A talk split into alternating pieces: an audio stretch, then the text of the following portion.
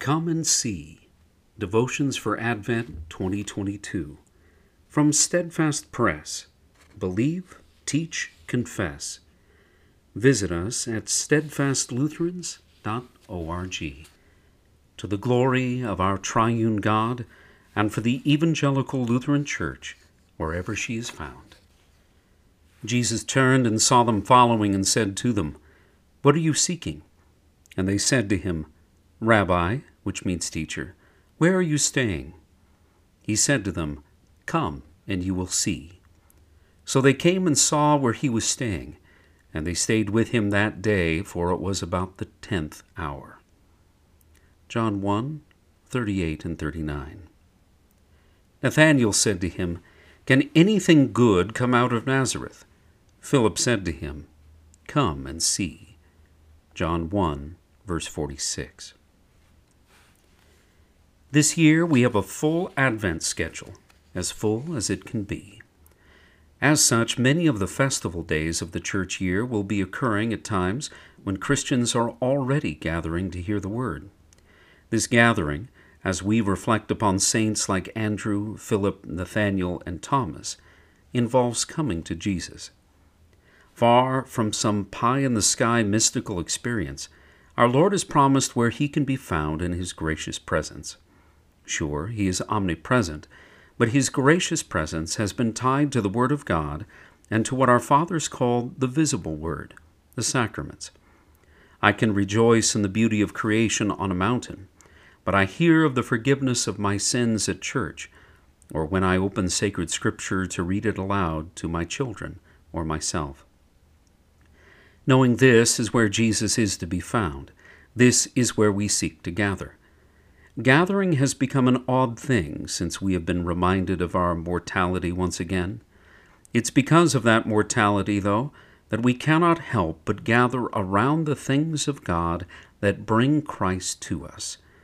If we are going to have fully healthy and good lives, we are going to be found around the means of grace. It's those things which God has Himself appointed to bring us forgiveness of sins, life, and salvation. We know, however, that Christ did not just die for us, and that the means of grace are not meant to be locked away from others. Each is appointed for a larger reception than just our private one.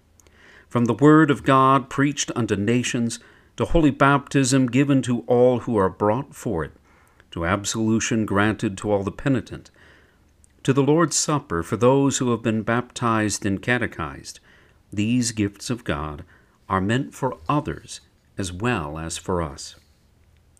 Andrew comes to believe that Jesus is the Christ, and so he invites Peter and takes him to Jesus. Philip is overjoyed at finding Christ Jesus. He invites Nathanael to come and see.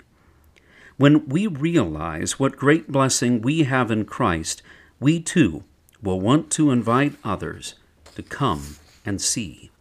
That is the focus of this Advent devotional series to realize what God has done and invite others to receive it also, to be both blessed by God and be a blessing to those that God has put around us.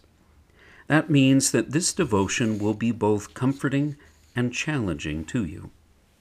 Comforting because it will continue to deliver the gospel of Christ to you, drawing you into the Word of God and making the work of Christ yours. It will also challenge you to think of others that God has put around you. Yes, those loved ones of your family, close friends, co workers, and all sorts will be drawn into focus as people for whom our Lord has not only died, but who presently wants to bless also by the gifts given to the Christians who gather. This is not meant to be a gimmick or some apologetic defense strategy to argue souls into the church.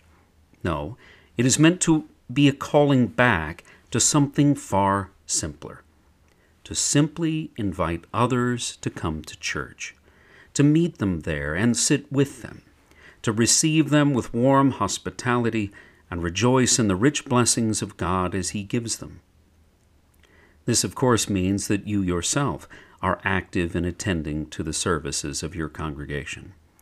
What would you think of someone who recommended a restaurant to you that they never ate at?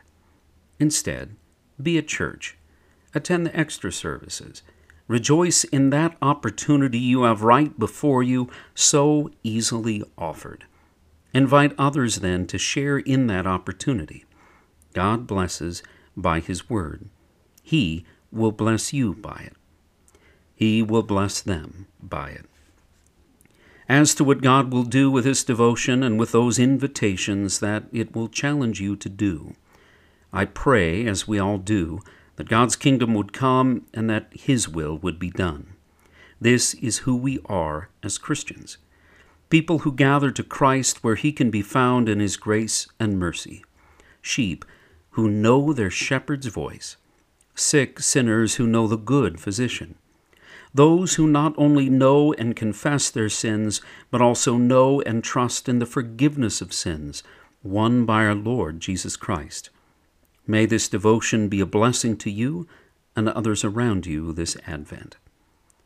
This introduction is by the Reverend Joshua Scheer, Senior Pastor of Our Savior Lutheran Church, Cheyenne, Wyoming, and President and Editor in Chief at Steadfast Lutherans. I'm your narrator, the Reverend Paul J. Cain, Senior Pastor of Immanuel Lutheran Church, Sheridan, Wyoming. Come back each day this Advent for another daily devotion from Steadfast Lutherans.